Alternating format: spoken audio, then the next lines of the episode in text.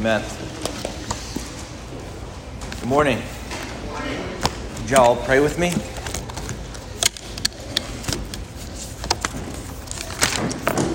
Father, we we're grateful. We're grateful that you're a faithful God. We're grateful that you're a God who keeps your word, keeps your promises, no matter how long we feel like we have to wait for them. Um, Lord, our eyes will see the consummation of all of the promises that you have given because you are faithful. And so, Lord, we ask uh, just for special grace today as we turn our attention to your word. Lord, we ask that you would teach us.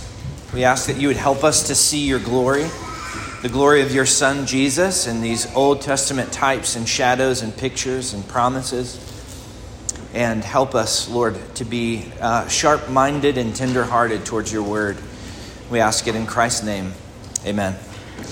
All right, well, you are in um, Genesis chapter 21, and uh, let me just kind of introduce this by sort of paraphrasing uh, something a wise man once said. John Owen described how the scriptures talk about the glory of Christ in the, in the Bible, and he says, God wisely does not put everything there is to know about the glory of Christ into one text because it would be as if he took the light from the sun and the moon and all the stars and packed it into one small place. To see it would, to, would, to, would be to die, it would just be too much. And so, what he did is he, just like he does with the lights of the firmament, is he scattered throughout all of the scripture the glories of Christ. Sometimes in the Old Testament, like this text in front of us, he said, you would see the glory of Christ in type and in shadow and in pointing and pattern, those kind of things. In the New Testament, you see it clearly displayed. And so he said, as we turn to the scriptures, particularly in the Old Testament, he said, um, you, can, you can view ourselves almost like Eve in the garden, just kind of going through and picking flowers of the glories of Christ, just gathering up all of these different pictures. So we've seen tons of pictures about the glory of Christ. We're going to see several today, some, some shadows and some pointing toward our Lord Christ and, uh, and also towards his covenant people and his interactions with them. Um, I'll tell you, this is not an easy text to, uh, to interpret. And so um, we're just going to think through it together and, and we'll dwell on some things at the end. But that's, I want to show you, if I can, some of the glories of Christ from this text. So, so in Genesis 21, look in verse 1, and what you're going to see is you're going to see finally uh, a fulfillment. In Genesis 12, uh, God began to promise things to Abraham. This is 25 years later. How many times have you been reading the Psalms and you hear the psalmist say, How long, O Lord? And we say, Amen. like, we understand that. How long? How long are we going to wait? Abram and Sarah, Abraham and Sarah understood that. But in verse in chapter 21 verse 1, you see something repeated 3 times. It's marvelous. The Lord visited Sarah, what does your text say? As he said. And the Lord did to Sarah as he had promised. And Sarah conceived and bore Abraham a son in his old age at the time which God had spoken to him. Three times. God kept his word. He did it to Abraham. He will keep it to you. He will keep it to me. We may feel like our circumstances, the timing, all of those things, God, you're late in fulfilling. God's never late. He's right on time, always. It's like Gandalf said to Frodo A wizard is never late. He arrives precisely when he intends to. God is never late he does exactly what he said he would do. So you see a fulfillment of his word. And the timing is in his hands at the time which God had spoken to him. In verse 3, you see a pattern of how God's covenant uh, is passed on to the next generation. Look in verse 3. Abram called the name of his son who was born to him, whom Sarah had borne, Isaac. You're going to see um, the importance of names throughout this entire text. You know this. Isaac means to laugh or he laughs, which is a throwback to the, to the, um, to the response of Abraham when God said to Abraham, Sarah, not Hagar, but Sarah is going to have a baby. And he laughed. No way. She's too old. Can that really be possible? And then later on, Sarah, eavesdropping at the tent flap, heard the same thing. And what did she do? She laughed incredulously, disbelievingly. Now, they're laughing in a different way. They're laughing with joy because God made good on his promise. And so Abraham names his son Yitzhak. He laughs. So every single time he calls his name, he reminds himself that what God promised, I laughed in disbelief, and yet here he comes, running in the shoes I get to put on his feet. Isn't that amazing? He calls him Isaac. And he puts him in the covenant of, of Abraham, the covenant that God had made with Abraham. And Abraham circumcised his son Isaac when he was eight days old, old as God commanded him. So, again, you guys know that my views on the sacraments have, have uh, changed. Sacrament has changed of late. Um, and the, the idea of uh, infant baptism is born straight out of verses like these, where we saw Abraham, who was an old man when he believed and was justified. He was an old man when he was circumcised, and so that's first generation covenant. But his offspring are, circum- are circumcised eight days after they're born. Same thing with Christians. When we see in the New Testament, first generation believers, they're baptized upon profession of faith. And then their children, I believe, were baptized upon birth, put under the covenant. And so he circumcised his son Isaac when he was eight days old as Isaac asked him to? No, as God had commanded him. Abraham was a hundred years old when his son Isaac was born to him. Brothers and sisters, can you imagine a kid ever growing up saddled with more love and affection from his parents than this kid? They've been waiting for him forever. A hundred years old when his son Isaac was born to him. And Sarah said, God has made, and play on his name, Yitzhak for me. It's a double entendre. He's made laughter, he's also made a baby. This is, this is not something that Abraham and Sarah did on their own flesh and their own planning. This is something that God alone has done. He has made laughter for me. Everyone who hears will laugh over me. They'll hear the story and they'll laugh at what God has done for two old people. And she said, Who would have said to Abraham that Sarah would nurse children? By the way, there's probably a helpful, um, that probably answers a helpful question from last week when we saw Abimelech taking this old woman into his harem. And we say, Why, why would he have done that? Here she's nursing an infant. So it looks as though God has somehow worked back the clock on Sarah, that her, her body is able to do what only young women can do. That Sarah would nurse children. She confesses right here. She's breastfeeding Isaac. It's amazing. And yet I have borne him a son in his old age. It's a glorious picture and a glorious fulfillment. But, but, as you know, until the final trumpet sound, until Christ comes back and the dead are raised, and we find ourselves in the eternal state, there's always going to be a letdown. There's always going to be some problem.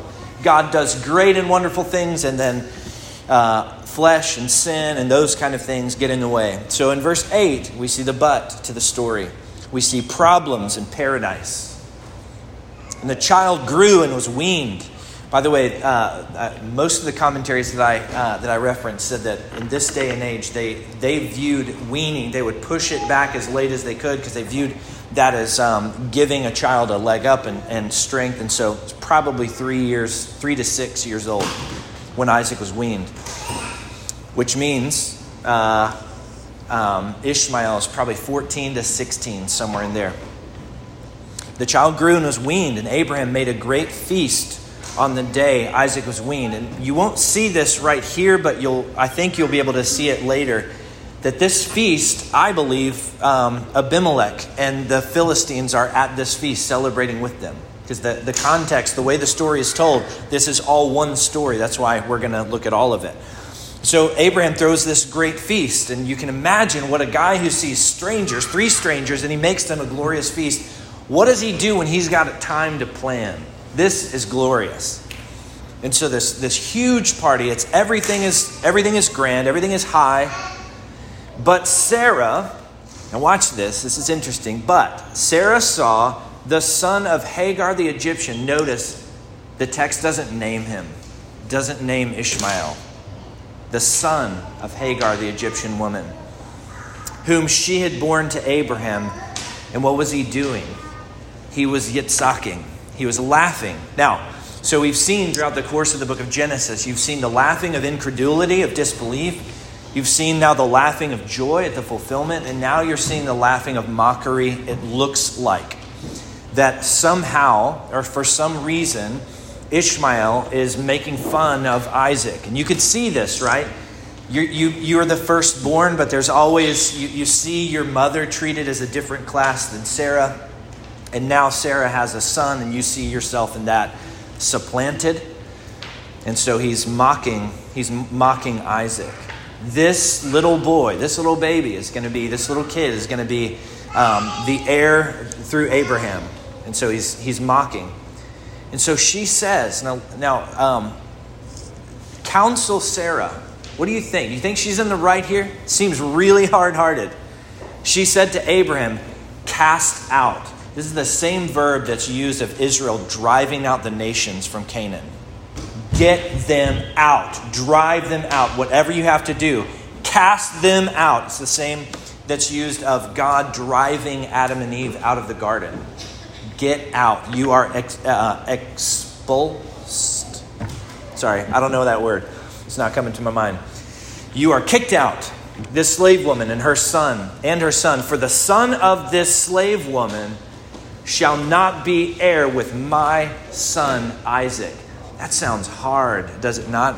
Hard, especially when Ishmael is drawing breath because of Sarah's design. It was Sarah that said, Abram, you should take the Egyptian slave and, and, uh, and raise up children for us. But now that she has a son in her own hands from her own womb, she says, Not so. He will not share the inheritance.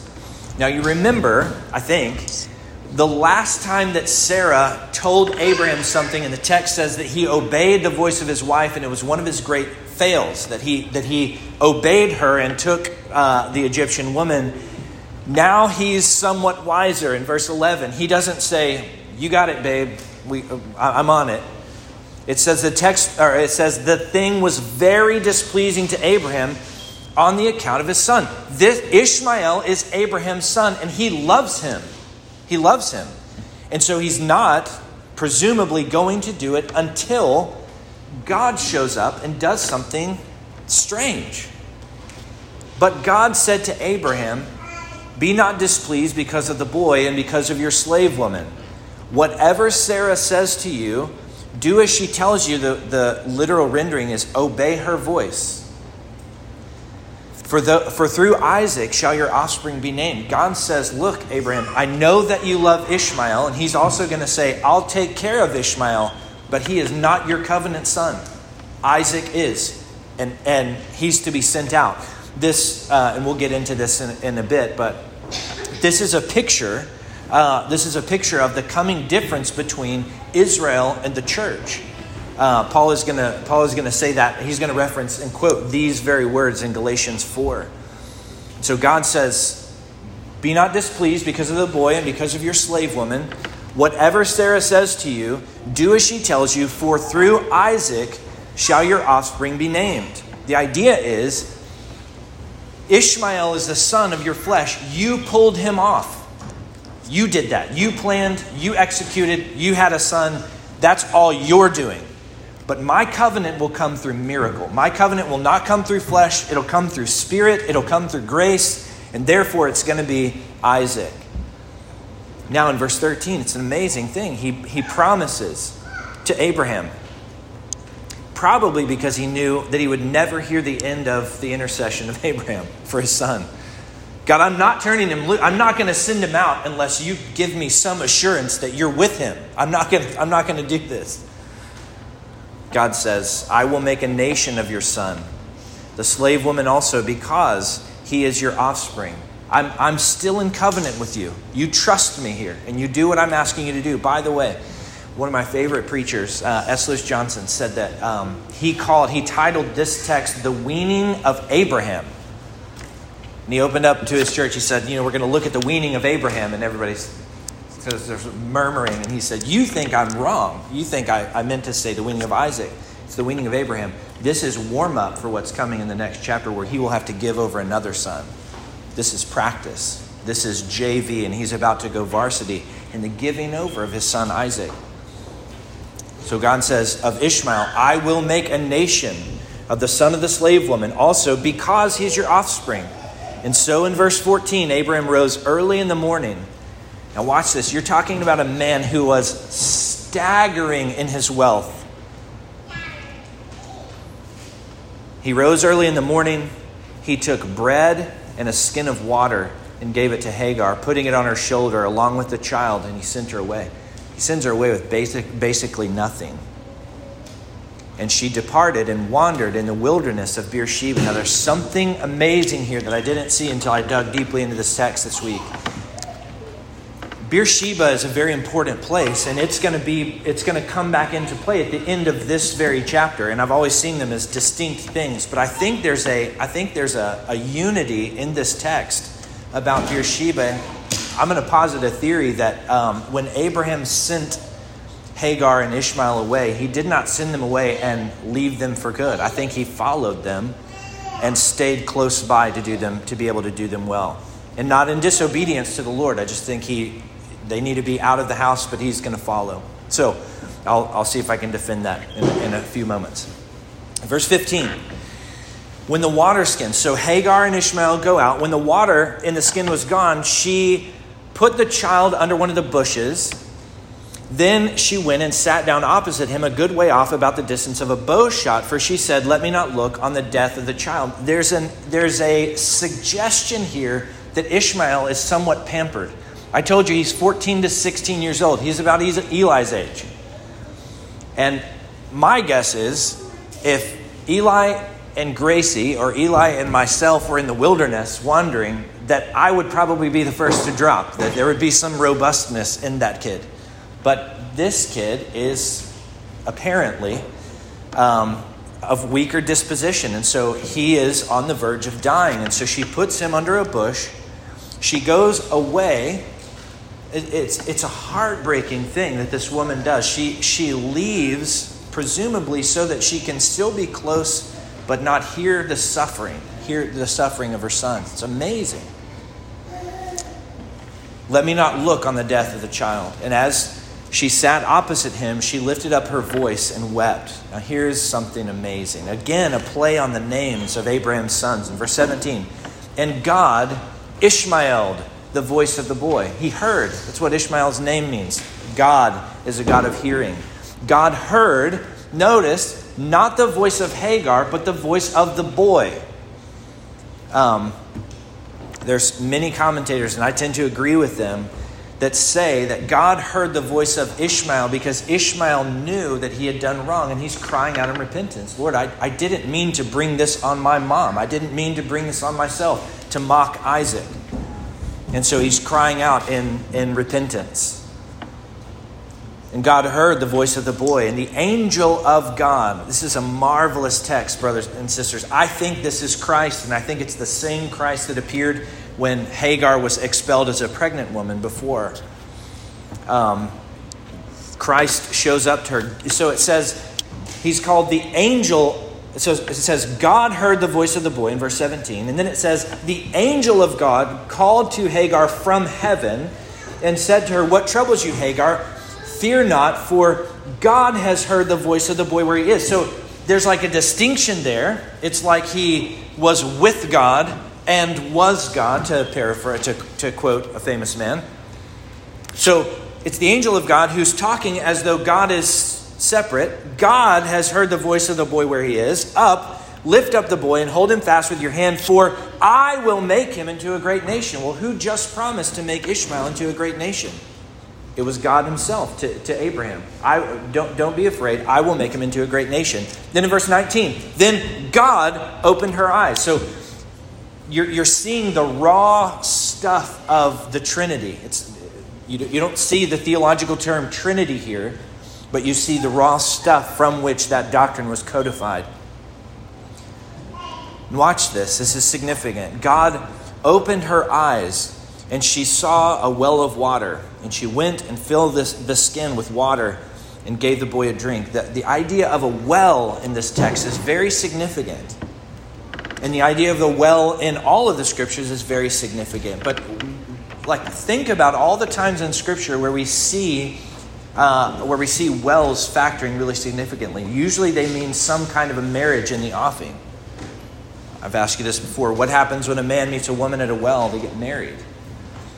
What did Jesus say of himself when he met a woman at a well? He called himself living water. Here she's sitting right beside a well from which that, that can save her life and the life of her son. She just can't see it until she cries out to God and then he can open her eyes. Let me ask you something. Were you always able to see the glory of Jesus Christ? Were you always able to see the glory of the living water himself? Or do you know exactly what this is like? To be sitting in a place that you thought was a place of death, and then God opens your eyes and you realize, oh, this is the very ground of life. That He is He's brought me here to reveal His Son to me. So she opens her eyes and she sees a well. Now, um, where is she again? We, we just read in uh, verse 14 that she departed and wandered in the wilderness of Beersheba, and now she sees a well. Abraham, the whole next section is Abraham dealing with a well in Beersheba with uh, Abimelech. So it's, it's very interesting.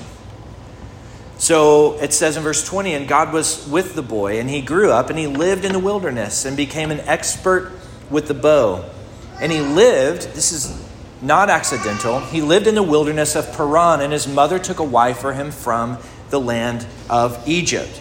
The wilderness of Paran is central in Egypt's history. When they were delivered from Egypt, they failed in Numbers 13 at the wilderness of Paran. This is where they disbelieved God and missed out on, on entering the land, that, that Exodus generation. And so Ishmael is seen as a precursor to Israel. And Paul says this very thing in Galatians 4, verse 30, that uh, he says, Ishmael is Israel and Isaac corresponds to the church of Jesus Christ. One is of the law and of flesh, and it's what man can accomplish, and the other is an entirely different thing. It's, it's of grace and it's through faith.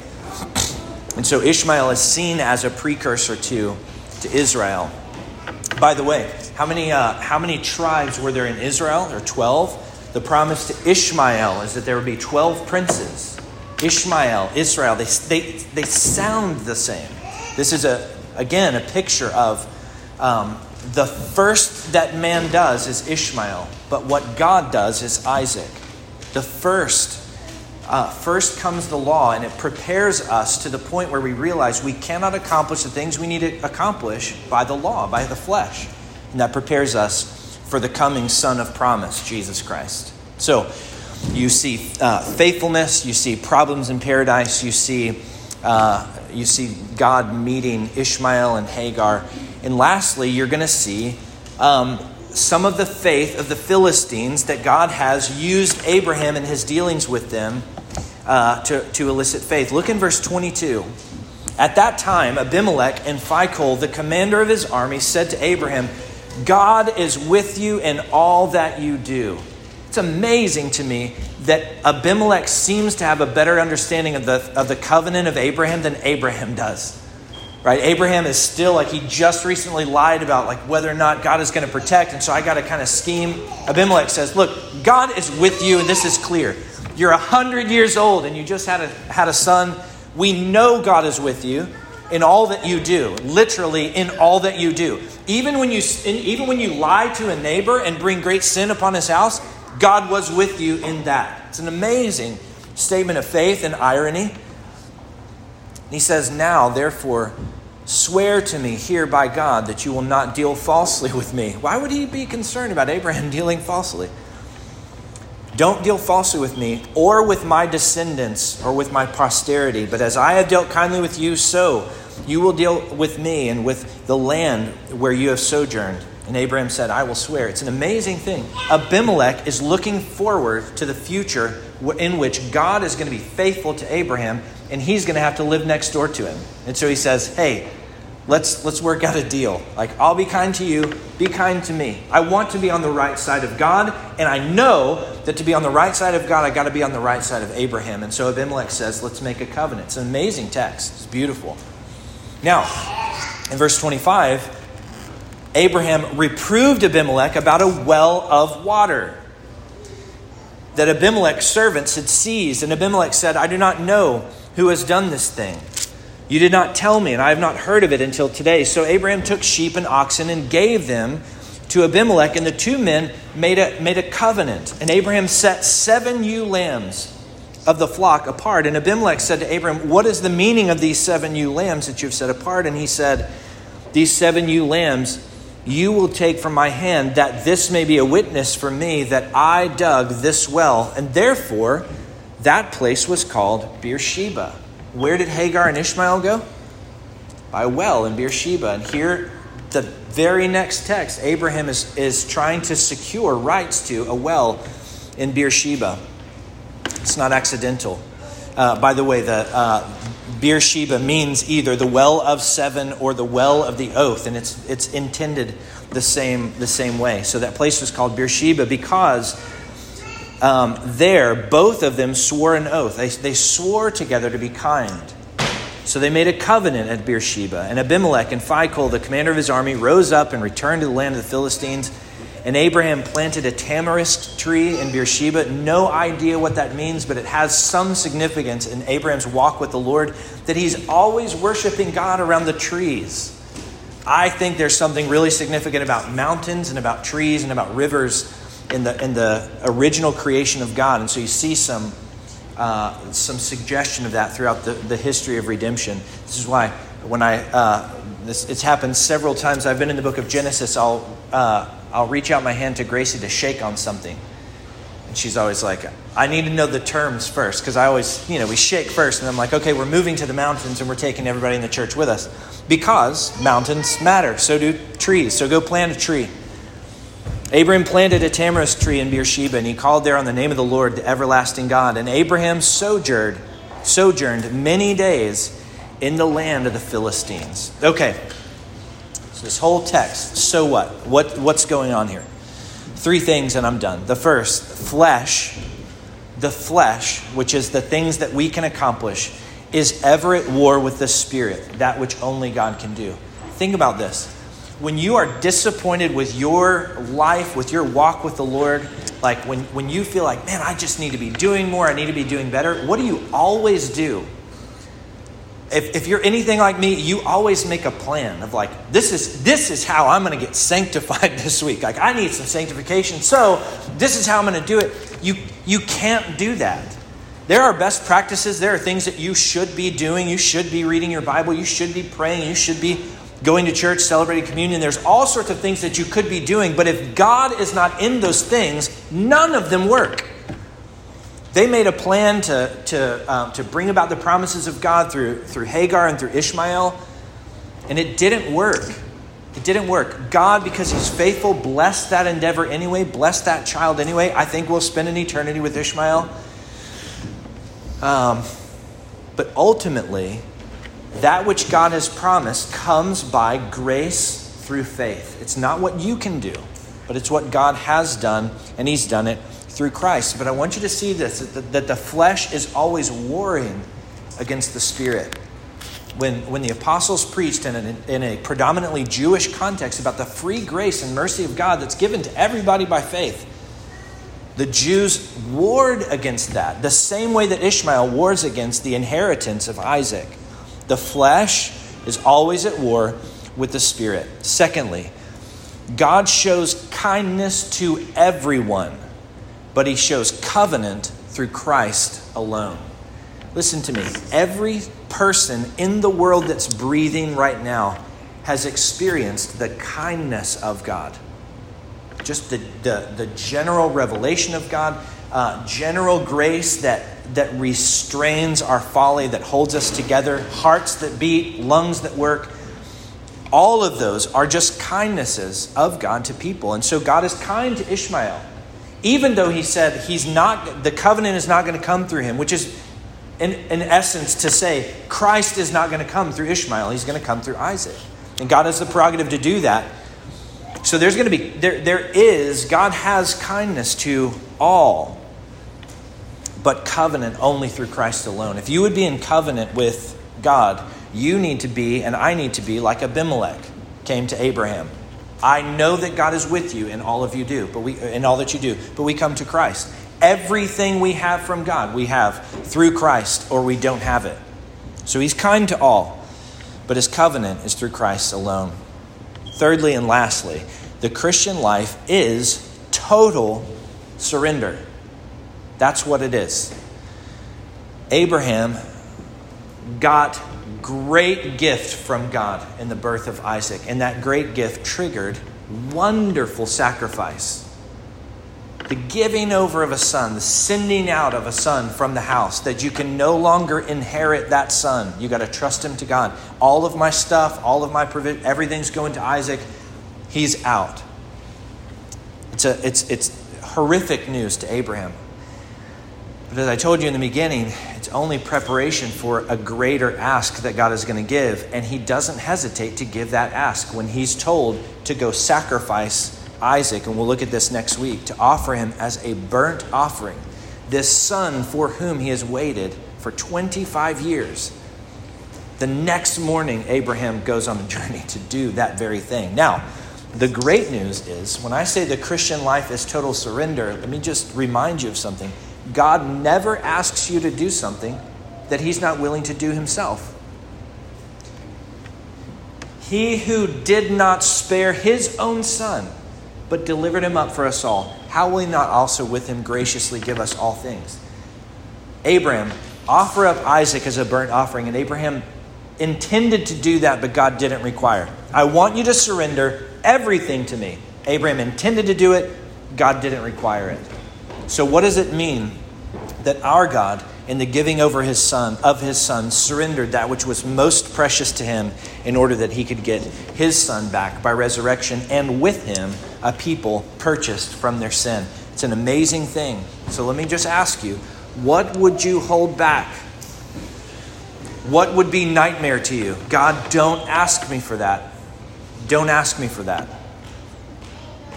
this, this text and the, and the giving over of Ishmael is just prep work for next, for next Sunday, for uh, Genesis 22, which ultimately is just prep work and preparation for us seeing the glories of God and the giving over of His Son, that He might have you for His own. Let me pray for us and we'll celebrate communion. Father, it's a marvelous, marvelous text where we see just pictures of.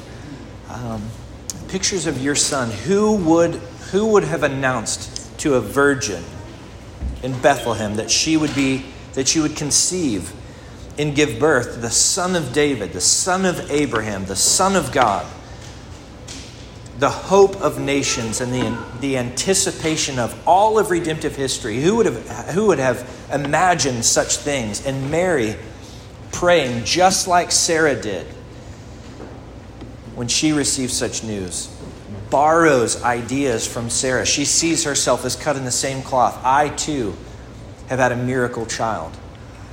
God, these are all of these things are pictures that you, uh, Israel, and the giving and the giving of the law, refusing to trust, they were put under the law so that transgression would abound, and so that they would be prepared to receive the gift of your Son when, when He came to set them free from the law and to set them free into sonship and to accomplish all the demands of the law and to overcome all of their faults and their failures, to endure the curse of the law. Israel was preparatory. They do not inherit with your church that, that inherits by grace. Flesh cannot inherit the kingdom of God. And so we have, just like you had, a continued affection for Ishmael and, a continued uh, provision uh, for him. We have affection for, for the um, for the physical descendants of Abraham. But God, we are your people through Christ.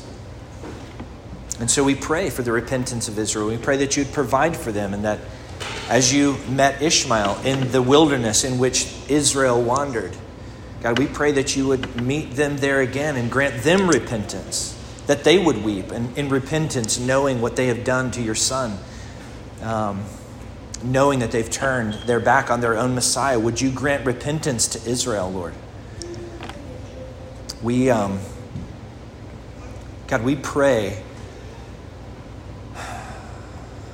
We pray that we would be the type of people like Abraham who would be willing to trust you and to surrender anything that you would ask, knowing that you've never asked us to give you anything that wasn't already yours, and knowing that you didn't spare giving us your son who was not ours. We had no right to ask it of you. But you loved us, and you gave your son so that you could have us as a treasured possession. Lord, we thank you for these things. We thank you, and we pray that we would take um, great comfort in them. And we pray it in Jesus' name. Amen.